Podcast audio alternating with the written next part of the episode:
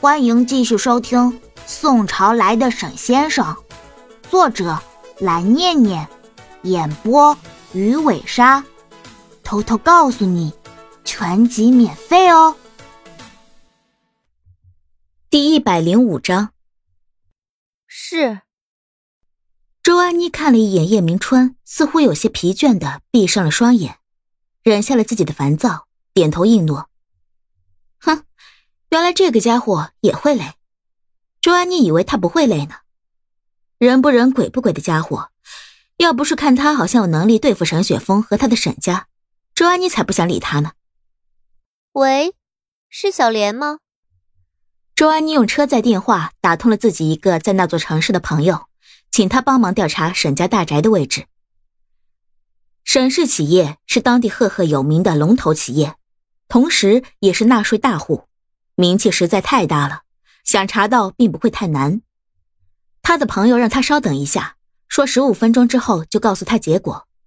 不过，周安妮不知道的是，在他身边的叶明川表面上看上去好像是闭上了双眼，可是实际上他根本没有睡着，只是在闭目恢复自己的精力，让自己随时随地都有能力和沈雪峰交战而已。周安妮的一切举动，他当然也都听在了耳朵里。嘴角在不经意间勾勒出了微笑。沈雪峰，你有你的人，我当然也有我自己带出来的人，而且我的人会比你的人更强。杨小兵和沈雪峰的大学保安室内，保安的电话响起，他提起电话一接，没有注意到一道幽灵一般的身影在他身后一闪而过，将两份档案取走。叶大人的意思是让我们立刻行动吗？当然，你不要忘记了，是大人把我们从那个暗无天日的古墓中带了出来，我们要对大人忠心。他的言语也变得冷了一些。大人对我好，我一向都知道，为大人尽忠，是我应该做的事，不用你多提醒。是吗？哎，那就最好了。但愿你不要让我和大人失望。那个男人明显也不想留什么好语气。同样以冷淡的语气开口说道：“不要和我吵了，准备出发去支援大人。”省市企业总部，小陈通知之后，穿着正式的西装、身材高壮的男人从电梯里走了出来，一路径直走到董事长办公室的门前。尽管和大多数职员一样穿着西装，但是大部分人都能够看得出来他胸口隆起的肌肉，这可是大部分普通职员都比不了的肌肉。在这家企业里，也没有人想和他比，因为所有人都知道他是深受董事长信任的安全主管梁成生。董事长，我现在可以进来吗？梁成生对沈长坑忠心耿耿，这一点已经经历了多年的时间冲刷，不需要再有所怀疑。他敲了敲门，问道：“进来吧。”好的。梁成生推开办公室的门，刚刚签署完两份文件的沈长坑笑眯眯的靠在椅背上看着他说：“老梁，最近又练了。你手下那么多人加在一起，我都怀疑他们不一定会是你的对手啊。”梁成生谦虚的回应道：“不不不，那是董事长高看我了。”梁成生在略微的犹豫之后开口说。董事长，有件事情我向您汇报一下。夫人今天说要去见少爷，支开了我为他安排的护卫。我知道这件事，我叫你上来不是因为这件事要责怪你的。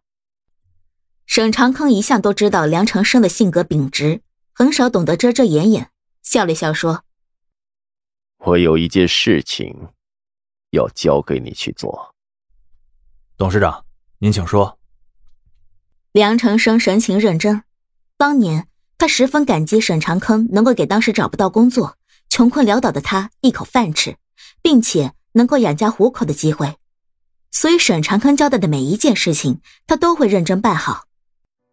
事情是这样的，我儿子谈了个女朋友，我希望你能够去调查一下他这件事情。不能泄露。我希望这件事，你能够亲自去办。这样的话，董事长，我就需要暂时离开您一段时间了。梁长生神情犹豫的说道：“是的，不过，那也没有太大的关系。”沈长康笑了笑说：“我决定让你去办，是因为相信你。至于我的安全问题，你可以让轮休的人员暂时结束休假，增派两倍的警卫。既然董事长已经亲自给我下达命令了，那么我一定会好好完成。这件事，就拜托你了。我老婆跟我说。”今天要让我和我未来的儿媳妇见面呢。抱歉，董事长，我想冒昧的问一句，您是对您未来的儿媳妇人品有所担心吗？